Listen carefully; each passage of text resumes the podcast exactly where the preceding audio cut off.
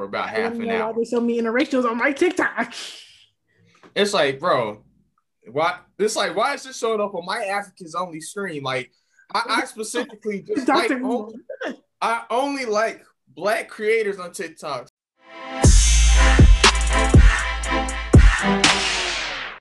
Hello, everyone. It's JD, and we are live Fox Five with episode six. I believe it might be episode five. I don't know. The days are starting to blur together. And uh, today's episode, if you guys weren't aware, is my colorism episode. The episode that I've been waiting for since I started this podcast because, like, I feel like it's such a big issue, and I don't think people talk about it enough, or it's like when they do talk about it, it's very surface level and I really I wanted to talk about it because it bothers me. But like you know, I said in episode five, I was like, if I didn't get people who I felt like were speaking on it in an accurate way, or if I didn't feel like it was up to standards, that I wasn't gonna do it and I wasn't gonna release it. But I'm glad to say that did not happen. Um, as you guys will hear, uh, this is a this is a pretty great episode, if I do say so myself. I am, oh, I'm so excited for you guys to hear it. But this episode will be split into two parts because, um, not only was it just that good, but it was also very long. It's like the Zoom call itself was like two hours. So I know you guys like me, but I don't think you like me enough to listen to me for two hours with no break. So this episode um is kind of focusing on colorism and its societal impact, kind of its, its impact on women, uh, women of color. So that's what this one's about. I'm gonna drop a second episode at the same time, so you guys aren't waiting for it. But the second episode is definitely focusing more on men. I didn't mean to split it up that way, but the way people joined the Zoom call, that's just how it happened. So it's just broken up like that. Um, the first episode, this episode is kind of I'm not gonna say it's the side of colorism that people always like to bring up when we talk about colorism. So, you know, we talk about preferences, um, roles in TV and things like that. And then the second episode with David is um it, it's kind of the aspect that we that we don't mention. It is literally you know, how it affects black men, the deeper sociological and economic eh, roots of colorism. So it will be in two parts, but like I said, they are dropping at the same time, so there's no need to worry. I'm not gonna make you wait. And yeah, but before I you we I we you all of us get into the colorism episode, um some housekeeping things as per usual. I don't have an update for what I'm listening to, except for the fact that, uh, yeah, no, I've been listening to a lot of rap lately, actually, which is, I'm not gonna say weird for me, but I I just don't listen to a lot of rap, so I've been listening to it a lot. Um, not like Travis Scott or anything, but when I listen to rap, I definitely like for it to be more lyrical. So um, let me tell you how I started. I listened to J. Cole's For Your Eyes Only. And so that kind of started like this spiral of going to like this lyrical rap side. I've been listening to 2 Chainz. Um, I like 2 Chainz. I think he might be one of my favorite rappers just based on personality alone. And then, always, as always, I'm listening to Wale.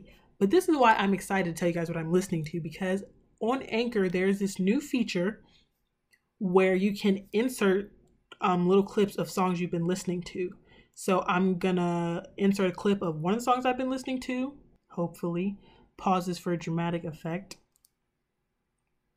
And if that doesn't work, um, just know that I've been listening to 2 Chainz um, new song, Don't Go For That, uh, For Your Eyes Only. Always listening to Wale anything by Wale. He dropped an EP in like July. It's called The Imperfect Storm. It's beautiful. Love Wale. Shout out to Wale. If Wale ever listens to this album, I mean this podcast, I love you. Um, so does my 30 year old sister. So I don't know what that says about me. But anyway, that is what I'm listening to. Nothing new. But as I'm recording this episode, the um song "Who Can I Run To" by Xscape is in my head. Like, who can I run? Why am I singing when I can insert the clip? BRB. Um, hopefully that worked. But if not, yeah. Who can I run to by Xscape? And I believe that is all.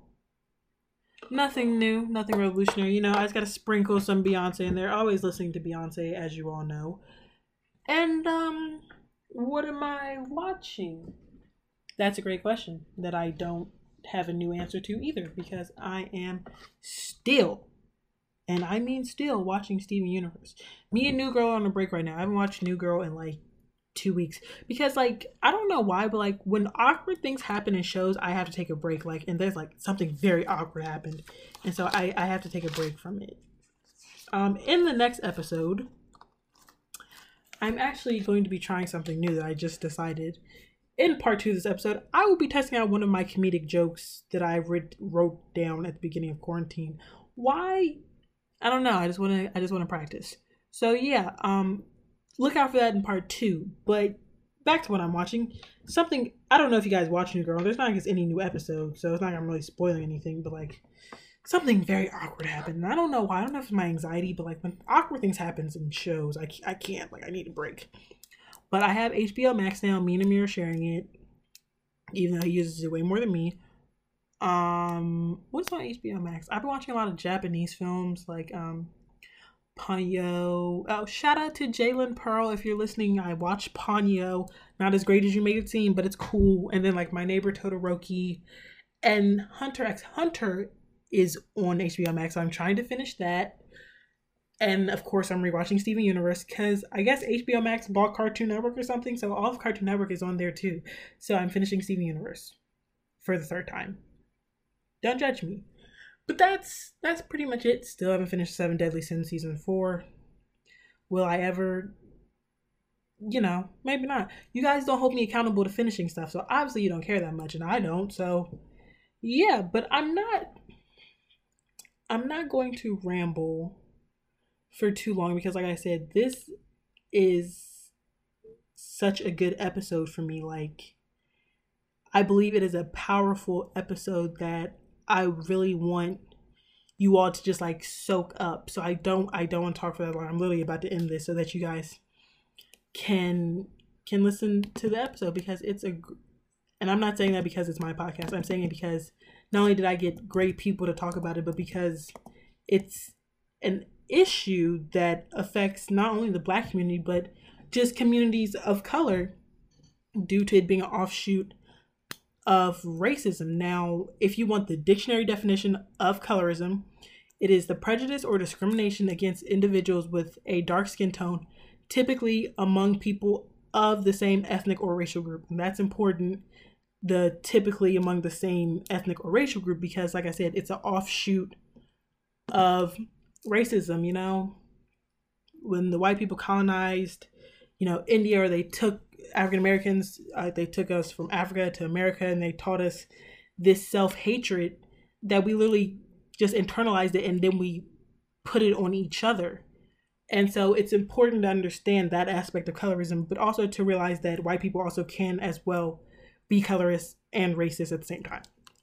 So that's important. So I'm going to stop rambling so you guys can listen to this episode. This first part of the episode is featuring Amrit Man, who uh, I went to high school with, and she has a project on colorism that she did at the University of Maryland.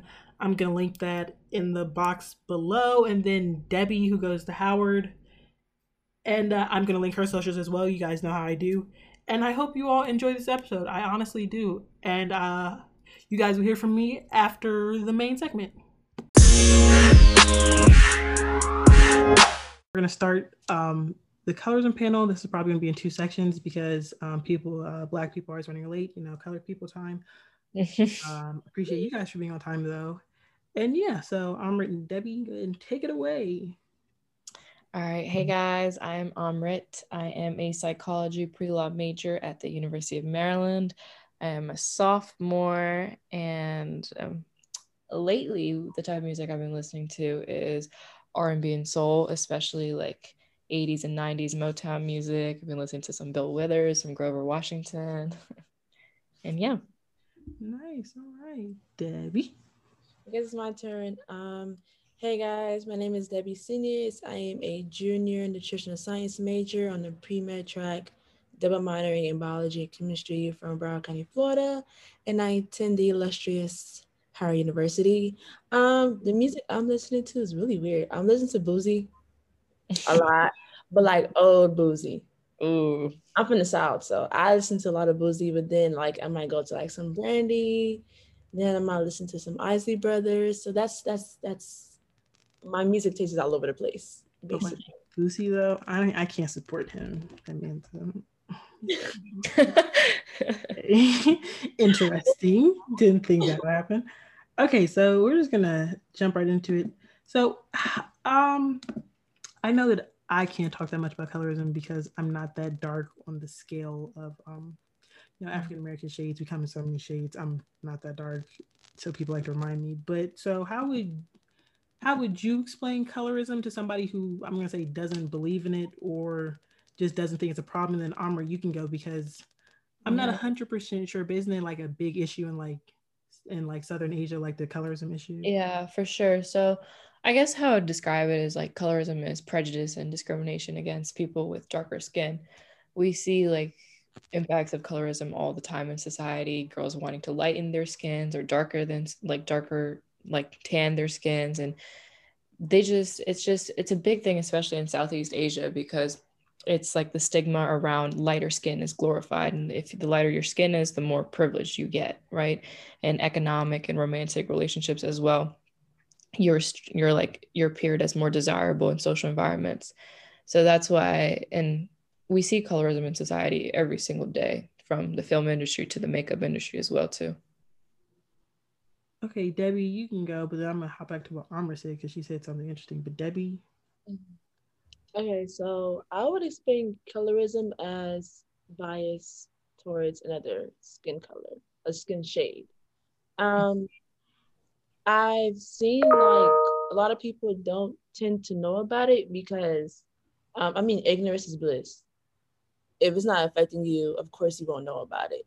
Um, but mostly, colorism is bias against skin colors, shades, um, and it could be from white people or black people. It does it doesn't discriminate. Doesn't discriminate, right? Now, Amr, you said economically, and can you touch on that? Because romantically, yeah, that and all that, but economically. So let's just say like you go to a bank and you apply for a loan or some shit, right? And you it's there's a white person in front of you and then let's just say a black person right there too. Like colorism can be seen against it's very similar to like racism as well too, but like obviously the lighter skinned person in the situation is going to have more of a privilege like like economically meaning like in sense of like the systematic racism that's been going on for decades as well. Do you get what i'm mm-hmm. saying yeah i get that. So you're saying like they're at a bank they're more likely to get a loan or yeah. okay and then you also romantically let's talk about it as girls romantically. Let's talk about it. Let's, yeah let's talk let's about talk that. about romantically because you brought it up so we're going to mention it. Um me personally, um, I don't I don't know. I will say, growing up, my um one of my sisters was lighter than me, so guys that I liked were always going after her, and I think that for the for like the longest time that like really bothered me. And then you know I went to school with like all white people, so that was just that just wasn't happening. So I definitely understand, but then I got to Howard, and it wasn't as big of a deal. So maybe Debbie, you can go, and then Amri can tell me like what it's like for you or other um Southeast Asian women? Um, I can say because I am Haitian. Okay. And I completely understand romantically because growing up, no one ever looked my way at all. When I tell you at all, I'm talking about people like, oh, like, I don't know what it is. Like, it's just like dark girls, like, they just act the same way. I'm like, what are you talking about? and they'd be like, oh yeah, like you know, like light skinned girls a little more nice, a little bit more gentle, like they're a little bit more like feminine. Mhm. I'm like, what? Like, what about me is not feminine? I got boobs. I got like, I'm, I am a female. Like, what about me is not feminine at all? And um, so I could definitely say romantically because literally, I did not start to be seen romantically until I got to Howard. Yeah. Well, the whole 18 years, the only time people looked at me was because of my body. It wasn't because of my body, kind of a little boob, a little butt. If it wasn't for that, I would really get like no attention at all. Okay, that that's actually major. We're gonna come back to that. That is huge. Um, Amrit, romantically, was it a So personally for me, it was like so I'm from like North North India, which is like like I'm Punjabi, which are like we're lighter skinned than South Indians. So it was like, yeah, I would see like more in like in high school, especially especially going to South River High School. it was it was like either like a 50-50, like either guys would be kind of like find you as like a fetish or they would just not be fucking with it at all right? and um this was like it was weird to see because you then you would see like these caucasian females who like who just get far more attention because they were lighter skinned. Like women of like lighter skin complexions are perceived as more beautiful or skilled and financially capable because that's how society glorifies lighter skinned women. And for me personally like i didn't realize that this colorist ideology was behind people's schemas up until I got to college and I saw that that people would be attracted towards more lighter skinned people because that's what we've been taught. Yeah, I think that's a you said what we've been taught because and Debbie you kind of said that too. I was gonna go to like preferences because you know some people say, well, I prefer normally when people say I, they have a preference, it's usually for light skin. I prefer light skin. And sometimes people argue and say, well, it's just you know a preference, but you have to realize that like these preferences are literally rooted in colors and like people are taught that light lighter skinned women are like you said more feminine or they look better, they're prettier, they're nicer. There's no logic behind this. And then you have a dark skinned woman who has been scorned by this world, who has felt like less than. So eventually she's going to turn to that stereotype that she thinks she is, that people have told her. So it's like it is a complete cycle. Yeah, and I get that. And then Amr, you said fetishes, which is crazy because that's a whole nother aspect of colorism, which I didn't even think about. I, I didn't even think about how sometimes Yeah. people feel attracted to you for a fetish, not because they're genuinely interested. That's Mhm. Mhm. I didn't even think that's actually a major point. See, that's why I love doing panels because things happen that I don't even think about. And you know, it's it's mostly implicit bias. They don't even know they're doing it.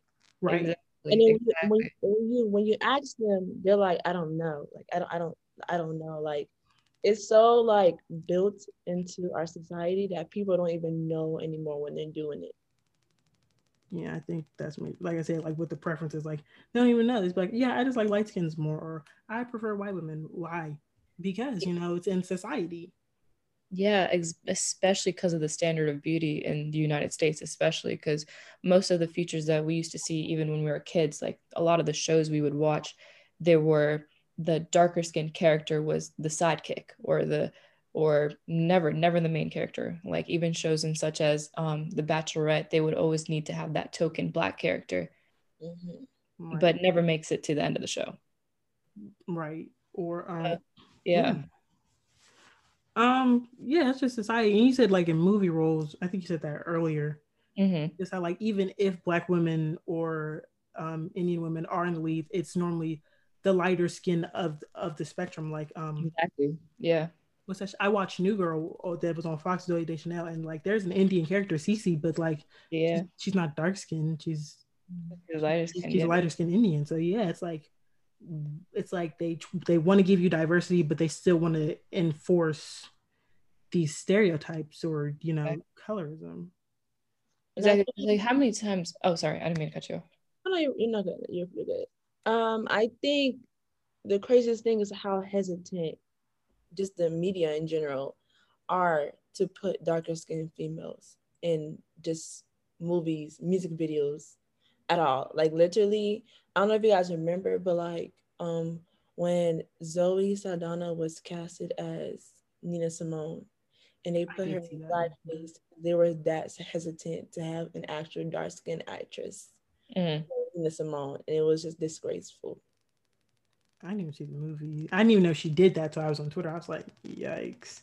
And then to find out that she doesn't even identify as Afro Afro Latina, I found that she doesn't identify that way. I was like, yeah, that you're portraying an African American icon and you don't even want to claim the African part of your heritage. That's weird. The yeah. Amr, what were you saying? I was just saying that like a lot of like the way that uh, like society and especially people our age think this way or no i'm talking about more more of the older generation is because of like when we were younger like even thinking about like the shows that we would watch even the magazines we would see the advertisements we would that would be displayed it always show lighter skinned characters as the main feature. And if there was a black girl or a black boy in the in the shows it would have to be that they were scary or that they were unattractive or they indicated some sort of fear. So like it's it's crazy to see how prominent colorism is in society today because like it has a serious psychological distress on women. And it's like how can you even fight it if this is how people's mindsets were formed? Right. I think you like said the psychology of it you know is huge like I say because eventually what's that thing called? Not i don't know what it's called it's like when somebody says something so much to you that you eventually like just become it because you've heard it so much yeah, I know what you're talking about. You start to like wanting to like desire to do that. Yeah. I don't even know what that's called. I like to say, you know, just the power of the tongue, you know, things you say out your mouth literally just come to pass. Um, yeah. So we've already talked about examples of colorism. Um, and yeah, we've talked about you guys' culture, you know, being Haitian and Indian. So, um, have you all experienced? Can you give if you don't want to, that's fine. But any personal experiences with colorism outside the basics, basic like you know, romantic or can you list a specific example? Like I say, if you're not, if you don't feel comfortable, we we don't have to.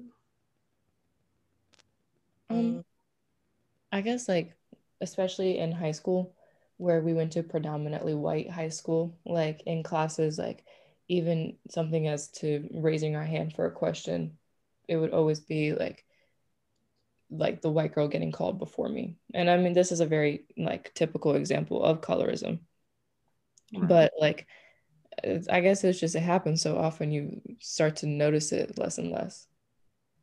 Yeah, and I went to school with you. I knew you were smart. I don't know why they wouldn't call you first. Uh, That's what I'm saying. They don't even know. Debbie. Um, uh, it's to me it's crazy how like Armand said she didn't really know much about it till she like grew older because I've literally like suffered from the effects of colorism since I was a baby mm-hmm. in, in, my in my family. Yeah. Literally, um, you know how like when you're born and your code the code doesn't come in yet until like you get like older and stuff. Yeah. Yeah, yeah. So when I was born, you know, I was I was white I was really like white, and everybody was so happy. And then my color came in, and then everybody, literally, my whole entire life, I got asked like, "What happened to you? Like you were so light." And I guess because my mom's light skinned and like my brothers are dark skinned, they thought that I would come out like like my mother. And every day they'd be like, "Oh, like what happened? Like you had such beautiful skin, like such beautiful skin color. You were in the sun too much, and look what happened." And yeah. literally, I was told this my whole entire life. So yeah, from like family members. Yes, uh, and yeah, I can definitely relate to that. Well, like, they, they literally told me like, hey, like you should go like date a white dude so you can have a mixed baby, so we can have like a. They said like a doppel, it's like a flag. So when you go to Haiti, I'm like, what are y'all talking about? wow. Yeah. It's, um, yeah is really bad. yeah, I'm not gonna lie to you. That's how like I didn't know what colorism was up until I had gotten to this age, but had I experienced it for sure, especially within like my family, like coming from a traditional Indian family, like especially Punjabi family, there were like like one summer, like one summer when I was like 14, 15 years old, I spent every single day outside. Like every single day outside and like I got super super tan and I would go I went to like a family function afterwards let's say in like September August, September, and my family members were like, "Oh, you got so dark. What happened to you? Like, you need to get your skin color back. Like, like you you look black. Like, what's wrong? Like, why do you look so dark?" And I was like, I was shocked. I was like, "Why do you all hate it so much? Like, like." I just got tan. Like I didn't even recognize what you what you guys were seeing. Right? It was just like like it was always like glorified to be lighter skinned because because of the privilege that comes with it. But I for sure didn't know that like a lot of it has to do with the older generation as well. Yeah.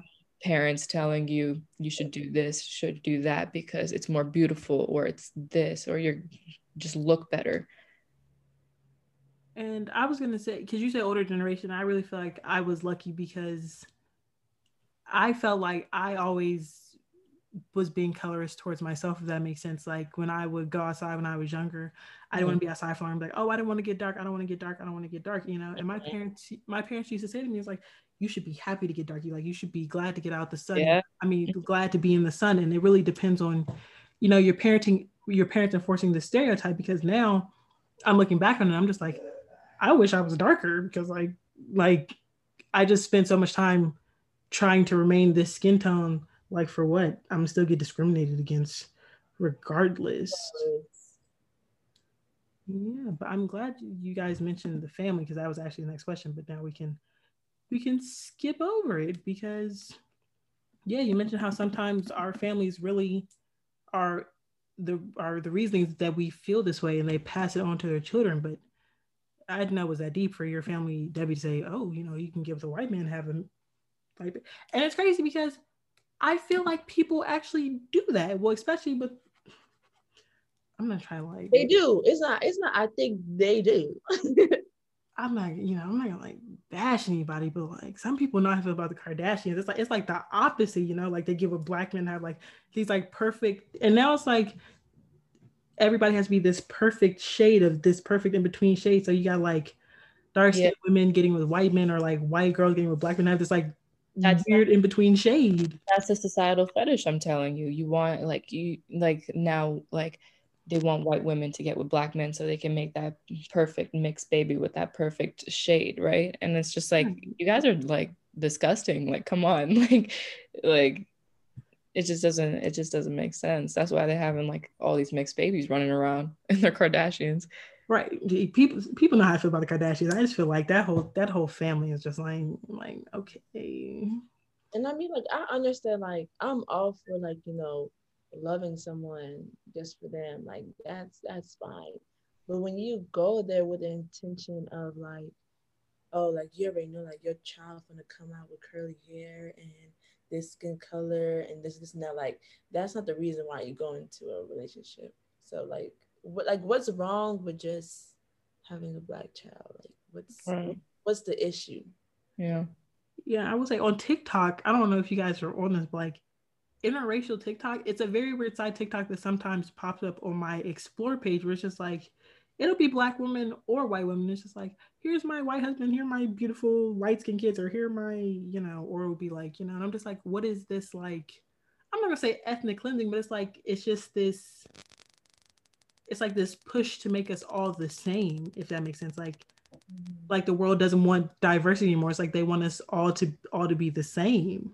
Yeah. It's funny you say ethnic cleansing. yeah. Oh, re- research the situation in Ethiopia, by the way, since we're talking about yeah the cleansings. Research the situation in so uh, Tigray, I believe, so town Ethiopia. By the way, just have to stay woke.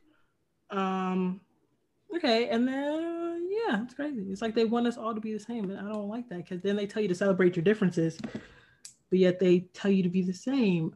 Um, all right. Well, Amr has to go soon. So my last question is going to be: Is there anything that you guys have read or movies that you've watched that, like, what am I gonna say? Yeah, that have helped you with colorism or help explain it better, or any articles that the listeners can listen to?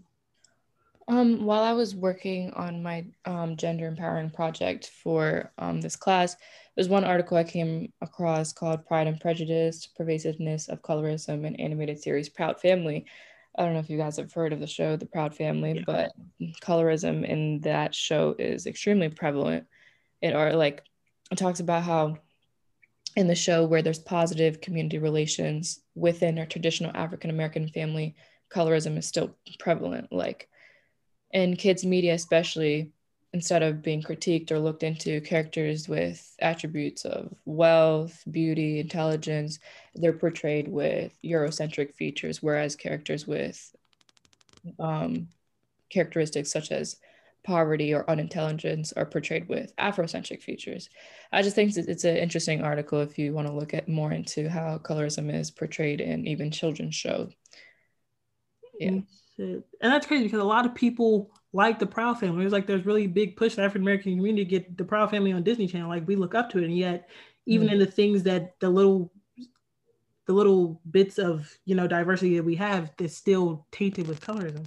You said Yeah. it's called Pride, Pride, Prejudice, and It's called Pride and Prejudice. Pride and Prejudice. Um, yeah, I'll send you the link. It's Pride and Prejudice, Pride and Prejudice, pervasiveness of colorism in the Proud Family. Proud Okay, everyone, I'm gonna have that link in the description box. Debbie, what about? Um, I read this article. Um, it's called "What's Colorism" by David Knight. You can find it like online. But if you want to just see how this situation could um, play in a classroom or just simple settings, I think that's a good surface level way to start to understand what colorism is.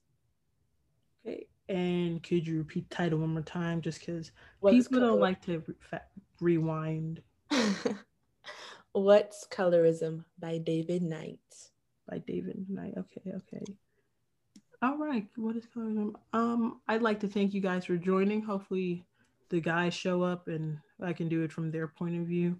Not like you know, it's really needed, but you know. Uh, thank you guys, and um, you guys can text me or email me anything, or you can put in the chat box, um, what you want promoted through the podcast in the description box.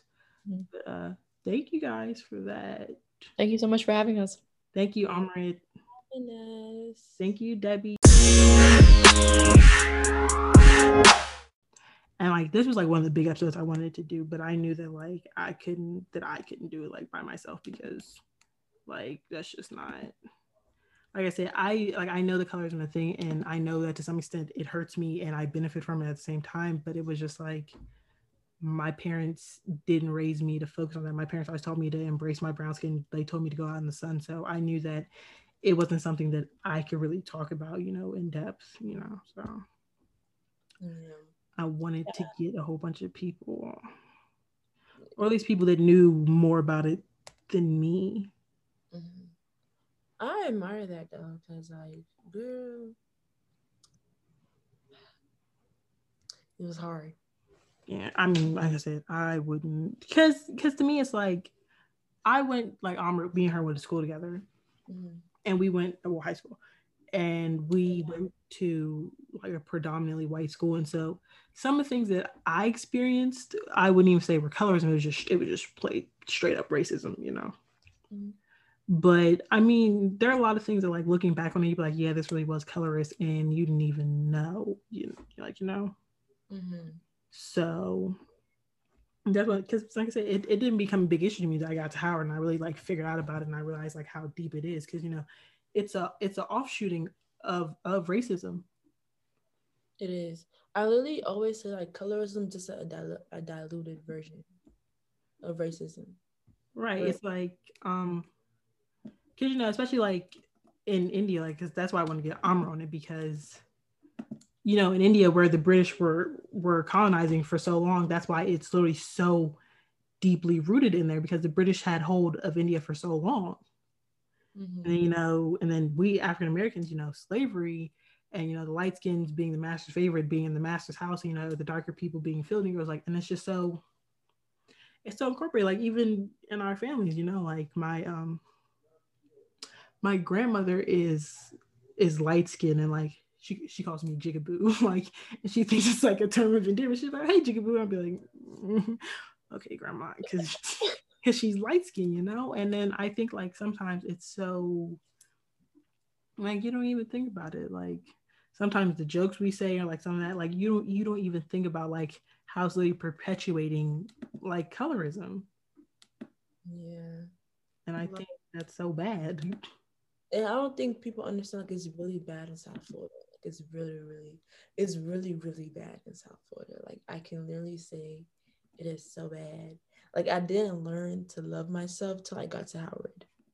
Now, well, matter of fact, me you just keep talking, and I'll I'll definitely put this in podcast episode because oh okay because we're getting some good stuff here. Um, so you say South Florida, so I don't think I know anybody else from South Florida, but why why do you think it's so bad? And when you mean it's bad, do you mean like from from white people, or you mean like from your from black people themselves, like from your own people? Black black men, black men, black men, black men. Um, literally, I don't think you've seen, and I'm I I hate to speak in about like people in general, so I'm never ever gonna say all.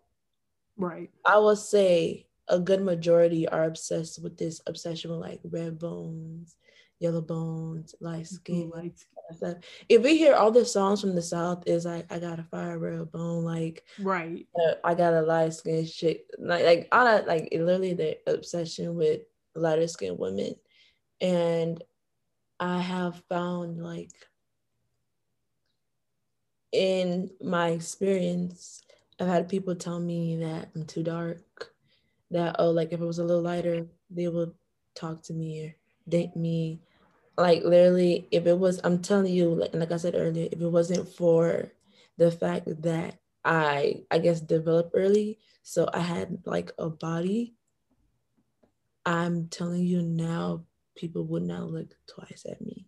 But I think that's also an issue that the fact that sometimes we see skinned women as just their bodies. We don't see anything else. We literally just look at their bodies. And because you know, I'm I'm not saying I know a lot of dark skinned women that that have nice bodies, but I I do know a lot of dark skinned women that have nice bodies. And I've heard that it's like people are only looking at me for my body. And it's just like we objectify we objectify dark skinned women so much. Like women already are objectified. And then on top of that, we objectify dark skinned women so much that, like I said earlier, they literally become these bitter women because their whole lives they heard they're too dark, they're too this. And like we literally create these monsters that we're trying to avoid when we go to light skinned women or light skinned men or whatever. Mm-hmm. And I will say, I don't know because I'm not a man but that's why you know I'm waiting for other people to get here. But I don't think that this it, it's the same for men. Now I could be wrong, but I've I've never heard somebody say I don't want no dark skinned man. I I've never heard it, and I mean white, black woman, Hispanic woman, none of that. I guess I guess in the romantic sense, I can see I don't okay, I can say like in the romantic sense, um, I guess one thing about dark skin men that they could struggle with is people fetish fetishizing them. Now, not even, sometimes they don't care. You not no, not all of them. Like you said, I don't want to say blanket statements, but I have been in Twitter arguments where I will say like, stop fetishizing black men, and a black man will come in my DMs and be like, or come in my thread and be like, why are you trying to protect me? If they want to fetishize me, let them. And I'm just like, oh my gosh. like, this is not an okay thing for you to be fetishized by these women. Yeah. Here's the thing though. Here's the thing. I literally like I was very aware of the fact that, at, the fact that a lot of black men were being fetishized by these like by a lot of other women. And I used to tell my friends, like, do you know this girl is only dating you because because you're dark skin. Because you're in, right? Like you're in, like you're you're literally like a trend. A hot commodity. Like you know that if it wasn't because of the whole um the whole stigma around oh dark skinned man that's tall with straight teeth. Tall, dark and handsome. Like, or you know, sometimes white girls is like, oh, I want to upset my parents. Like, I'm like, do you know? Do you know if th- you weren't like a hot commodity or like you weren't being fetishized, they would not look twice at you. Like they do. I don't care. Like I don't. I mean, like, no, she's not like that. Like, I'm like, no, like, you guys are not even realizing it. Like, I mean, me, I can realize it when I see a white man try to talk to me. Yeah, there's you. I and I feel like and he calls me um his chocolate queen, and then I, that's the issue. I'm sorry. chocolate goddess, my Nubian queen. When they talk about my skin color at all, that's mm-hmm. the issue. That's the issue for me. So best believe I can tell if a girl, if a white girl, a Spanish girl, like, oh, like I need you like a tar, dark skinned dude, like six, seven. Like, do you understand? Like, this person is just looking at you, just like dark skinned women, for for the physical. Your physical. They're not even trying to look into who you are as a person when they first meet you. But I think it's so opposite because you know, with dark skinned women that are only looking for look, they only look at you for your body, you know. If they're not looking for your body, you're normally not gonna be have romantic interest. And with men, dark skin men, they're always gonna have a romantic interest because somebody's always interested in them. So to them, it's like they yeah. don't really care. And I don't know many yeah. I don't know many African American men that are with Caucasian women or Asian women or whatever that have broken free from from that stigma because to them, I say it all the time, humans aren't humans aren't meant to be alone. And to them, they're never alone. Mm-hmm. So they're never, you know, go, they're never going to think twice about it. And I think it's crazy because when you look at colorism and you look at all this stuff, it always has roots. It always takes its roots like back to slavery, you know, like fetishizing black men. They never want to uplift this, but white women were just as instrumental during slavery as white men. And, you know, white mm-hmm. women would go have sex with the slaves, the, the slave men, and then, or if they got caught, tell um, their husband that they were raped, and then the men are getting castrated, hung, and all this stuff. And there's this fetishization that literally goes back to slavery. And y'all think this is okay, and they're still doing it. It's not like this. It's like it stopped. They're still doing it. There are still black men in jail who wanted this white girl because she was all that, and then she cried rape, and now you're in jail and you didn't do anything. It's not like this stopped this is still a thing. And let me say this I don't care who, you know, who you love, but you better make sure that person loves you for who you are and not what you look like and not what they can do for you. And I that's a word though. That's a word. That's a word. Literally, um, and like and, and you know how I was saying how it's bad in South Florida.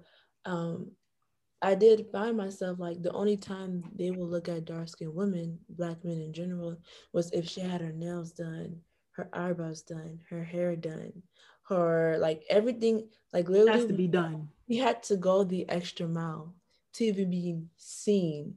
Right. It's like it's like it's like what um what is the dad saying scandal? He says, What did I tell you, Olivia? You have to be twice as good to get half of what they get. And dark skinned women, like you just said, they have to you always have to be sharp. You always have to dress well. You always have to have your makeup and nails done so that you can literally have half of what these light skinned women get or half what these white women get. And sometimes you don't even get half. Exactly. And that's so draining to always feel like you have to be at your best to be loved. And I mean best physically. To to be loved. I don't think that's fair. And it definitely wasn't fair. And I literally had people like my friends tell me like, you know, like I see you as a sister you know? I'm like, okay. Yeah. And I'm like, okay, I'm, I'm like, I'm cool with you seeing, seeing me as my sister. Like, I don't like you. You know what I'm saying? I'm cool. But um, what factor of it makes you, makes me feel like I'm your sister? They're like, oh, like, you know, like, um, I just like girls. Like, I like Spanish girl. I like white girls. I was like, okay. I'm like, okay, like, what's the issue with black girls? I mean, like, black girls be doing too much sometimes. I'm like, okay. I was like, and, and I had to, I had to talk to them. I'm like, okay, so would you date a light skinned girl? I mean, yeah, like I, I would, like I would. I mean, she has to be like a certain type of light skinned girl, but you know, I'll date her. Right. I'm like, hey, gotta have certain hair texture. I'm like, and I'm like, would you date a dark skinned girl? He was like, mm, no like no, like I don't know, bro. I don't know. It's, it's just something about him. Like I don't really like it. I'm like, you're telling me this right in front of my face. And it's like, but it's like, like we said earlier, it's just like it's literally been beaten down into us so much that they don't even think twice. You know, like like preference is a big thing because when you talk about colors and people always want to bring up preference, it's like, well, it's not. There's nothing wrong with preferring light skins over dark skins, and you have to realize that these preferences are literally rooted in what you have been brainwashed to believe. You've been brainwashed. I hate saying brainwashed, but you know that you've been brainwashed to believing that dark skinned women are masculine, dark skinned women are stank, and you've been believing this because that's what the media has showed you. Mm-hmm. You know, and then when you see dark skinned women, you're like, and they confirm your stereotypes because their whole life they've been told they're too dark or they're masculine, or all this. Now your suspicions are confirmed, you know, your biases are confirmed. And they don't even think twice about thinking about, well, what why are dark skinned women like this? Why, as a whole, are dark skinned women like this? There must be something wrong if all of them are like this, and they never think about it. Never think about it, and it's crazy to me because you can have a preference, but most people that I've asked, like, like, well, how did your preference come about? They can't tell me nothing. They can't tell me nothing with substance and then when they do tell me something, it's something bad about something negative about a typical. I, I don't understand how a, a, negative thing can come out of this the, the, shade of color you're in. But like I told you before, we knew how I said like when I said like oh like they're just rough on the edges, like they're a little too mean, like they they're just. You realize the reason why you have a preference is because you have a like negative feelings toward a certain shade of woman. Right. And at the end of the day, we're all women, but you can't get down because they're dark skin. And like, uh, I just lost my train of thought. I hate when that happens. Oh, I was gonna say, cause you know, like with preferences, like I feel like it is, and I feel like somebody's gonna try to twist my words. I feel like it is normal to have preferences. But the issue with preferences is people will literally not date you if you're not in their preference. And me, I have preferences. I would like for my boyfriend to be taller than me. My boyfriend, my boyfriend Amir, he's taller than me. But would I date somebody that's my height? Yes, and that's what I'm saying. Sometimes we see with preferences, it's like because you're not taller than me, I'm not even gonna give you the chance. You know, it's like because you're not this skin tone, I'm not even gonna give you the chance. And that and that's where I think that's where the issue lies with preferences your mm-hmm. people are so focused i understand as humans you know you know the first thing we see is how people look but people are so focused on the outside that they never even take the opportunity to look inside other people and to look inside themselves definitely um that is such a good point because literally like people can have a preference but just make sure that like it's it's a preference. It doesn't it doesn't mean you're gonna like completely write out everyone. It just it just means that if you were to compare it to people, you would prefer this, and that's that's that's okay. But don't sit here and say like, oh yeah, like you can say yeah, I have a preference for light skinned women, but like that doesn't mean I don't like dark skinned women. Like you know what I'm saying? Like I just so happen to gravitate towards lighter skin women. Just, I just so okay. and that's okay. That's that's fine. But don't sit here and tell me, yo, I have a preference. I don't like black dark skinned girls. They they too much this, they too that. Like that right there, that's when you cross the line. You don't have to basically put down another person to lift another right. Up. You don't have to put somebody else down to uplift somebody else. And I think I'm watching soap, first of all, I'm on TikTok like all the time, but I've seen so many videos where black girls have been talking about this, how how black women will say, Oh, they'll say, Well, why are you dating white women? And they'll say, I'm dating white women because black girls do this, this, this, and that. And it's like, we didn't say what black girls do. We asked, why are you dating white women? If the only reason why you can say you're dating light skins or you're dating white women is because black girls or dark skinned girls do this, that, and the third, that means there's a bigger issue.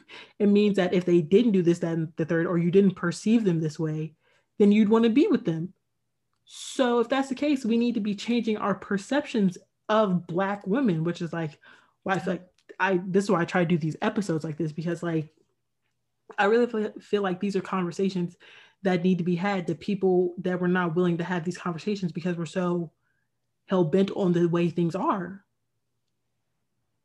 Like we're, we're not we're not trying to to change, and it's unfortunate, but it needs to happen. And it's like sometimes it's very discouraging because I mean, me personally, whenever I do hear someone speak about colorism and they say things like what we're talking about, I don't automatically, you know, get upset with them or shut them down. I try to make them like try, I try to get down to the bottom of it because sometimes it's like okay, you can have your preference and you can gravitate towards this, but like make sure it's like an actual like reason. Like make sure it's something that's actually genuine.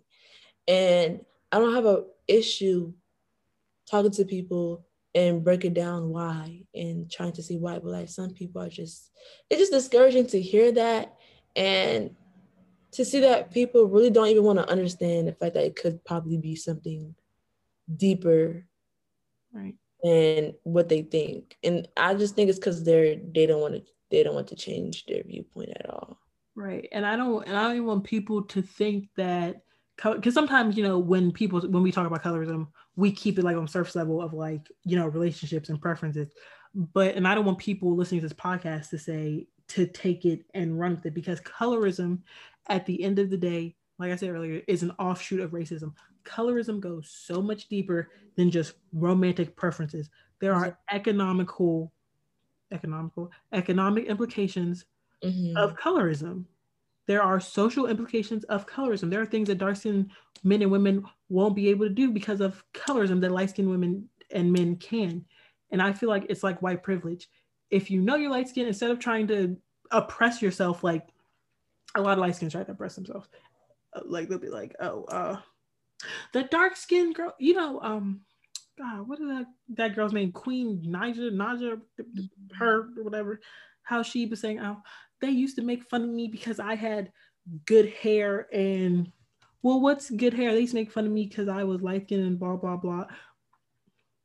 Okay. You're mad somebody made fun of you when you were in elementary school for being light skinned, if that even happened, when there are dark skinned women who were literally out here battling the social and economic implications of colorism. You mad because somebody made fun of you in elementary school, which probably didn't even happen?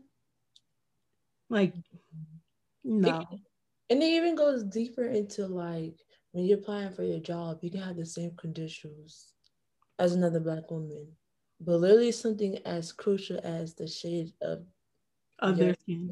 skin can affect whether you get a job or not it can affect whether even in health fields it can help whether you're put into medical school or not literally literally like the, the shade of your the shade of your skin can literally make or break certain things for you right. and that's the thing people i think like romantic relationships and stuff like that like that's surface level like that's that's something that's apparent like you can see but like other things you you won't be able to really see unless you delve into like, hold up, me and this person has the same condition. Matter of fact, I might have, I have, I might be more, might qualified. Be more qualified.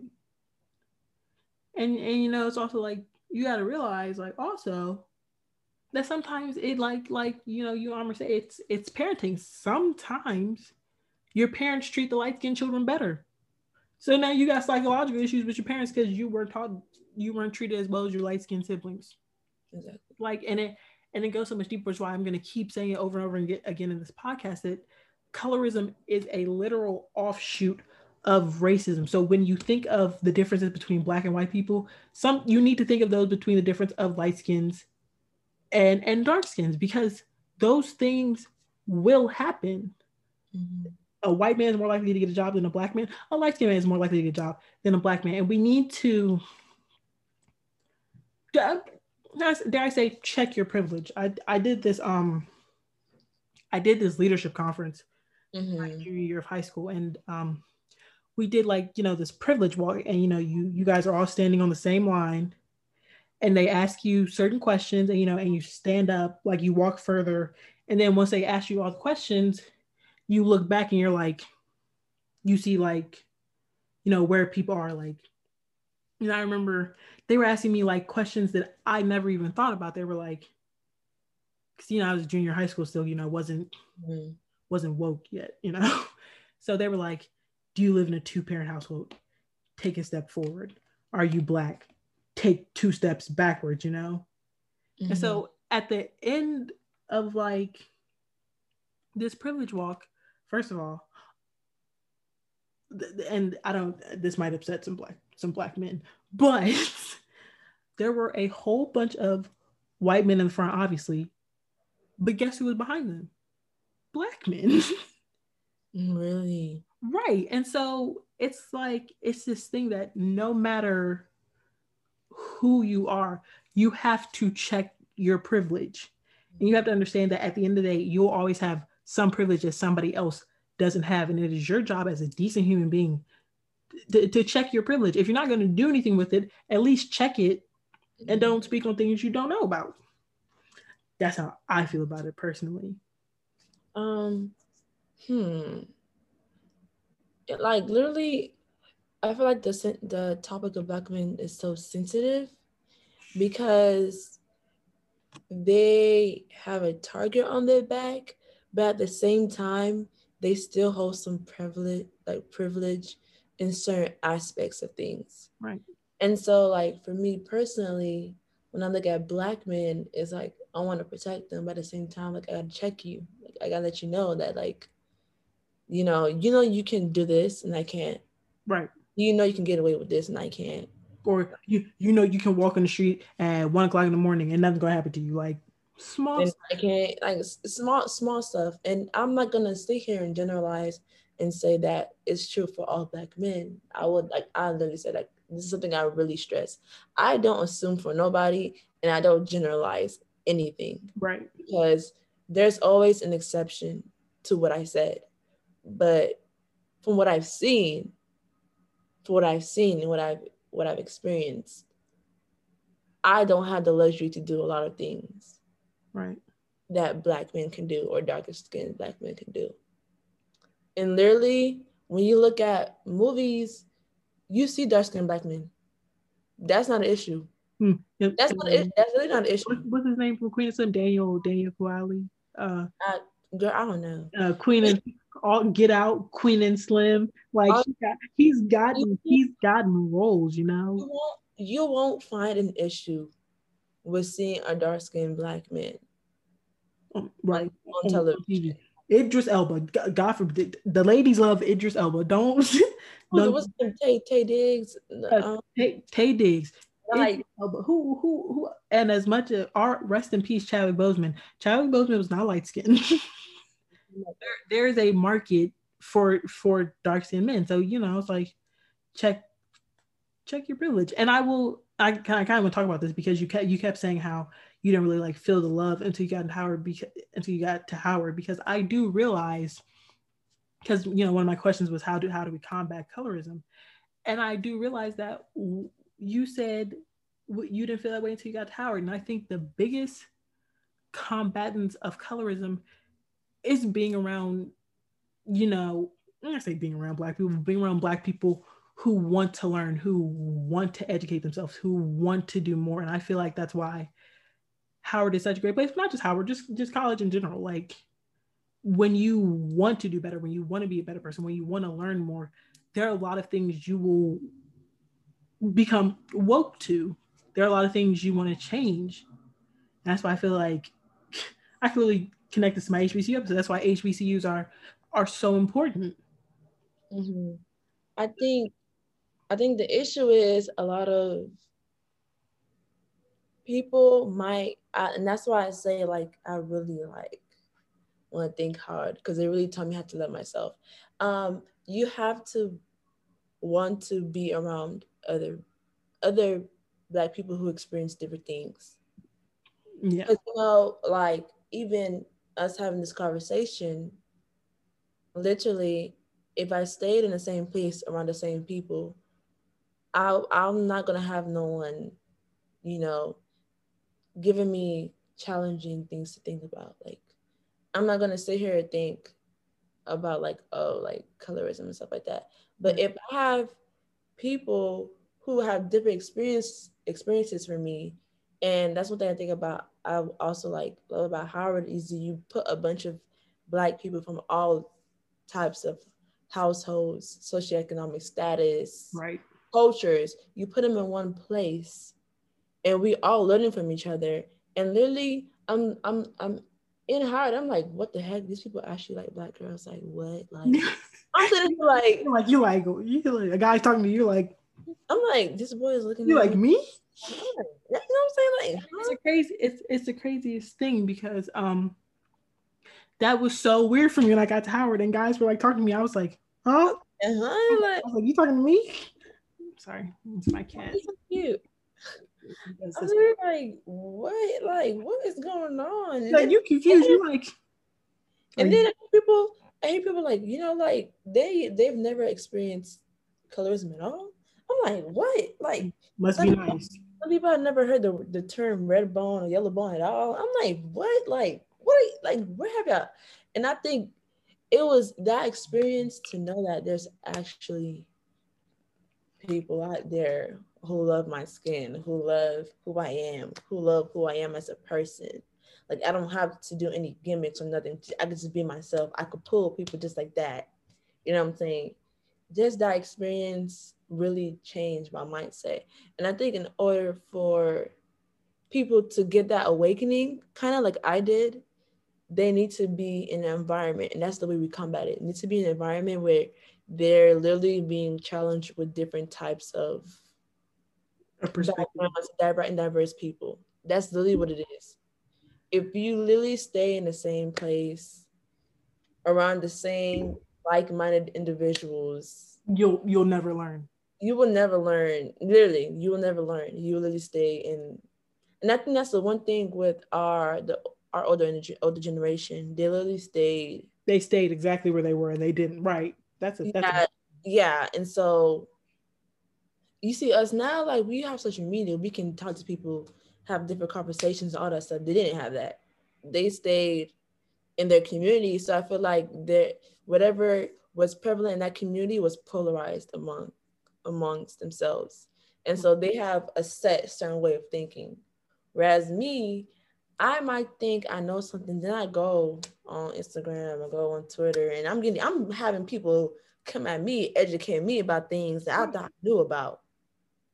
You know what I'm saying? So I I- think, oh, I, I think I'm sorry. I think it's very important to be in an environment where your ideas are challenged. right and that's and that's the thing. I that is such a common i feel like every time i have an episode all these themes just tying together because we are talking about you know self-reflection earlier now we're talking about being challenged. Because sometimes people don't want to be challenged and i was talking about that in my last episode with my dad about you know church and all that stuff. People you know people don't want to be challenged. People just want to stay where they are and they're afraid to be challenged to to be wrong and to be out there. And that's and i will say i think that's a great place to end it this to end it. I don't know what david's doing. I'm gonna have to call him. But um it's okay to be wrong. And that's why i'm so glad that howard taught me that because before howard i was a know-it-all. You're not gonna tell me nothing. I don't know. I know everything. And then i got to howard and i had to realize that there are other people that are smarter than me there are people that know more than me and i don't think that should be something that upsets you, I think that should be something that uplifts you and makes you want to learn more. And I think that's so great about HBCUs. I'm not gonna say HBCUs because you know, is that mostly where it is? Yeah, but just college in general. You know, if you go to college for the right reasons and you want to learn more and you just want to become a different person, college is a, is a great place for you to challenge yourself and for you to learn more, and for you to be dead wrong. It's it's oh it's okay to be dead wrong sometimes, you know. And I think. All right, you guys. Uh, I'm not gonna hold you with the conclusion because, like I said, there's literally a part two coming right after this. But I hope at least part one got your wheels turning, made you think about how colorism is really an actual issue, not something that just people are just you know complaining about. And I really hope that it made you look at Black women differently because like I said in this episode, you know, like my mom brought up, because I just did a, you know, a girl code preview. Like my mom brought up in the girl code episode, sometimes black women are perceived as so harsh and so bitter because of the way the world has treated us. Not even because we just want to be, it's because of how we've really been treated by the world. So I feel like through this podcast and through these episodes, you should be able to piece together you know the black women or the black women you see in the streets of black women in your life, you know, just be able to piece them together differently and look at them in a different way, in a better way, a understanding way, a way that says, I see you and I understand you. And I often feel like black women we we don't get that.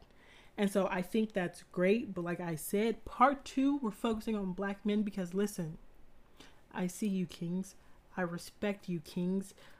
When the respect is given first. Let me just say that cuz some of y'all don't deserve it.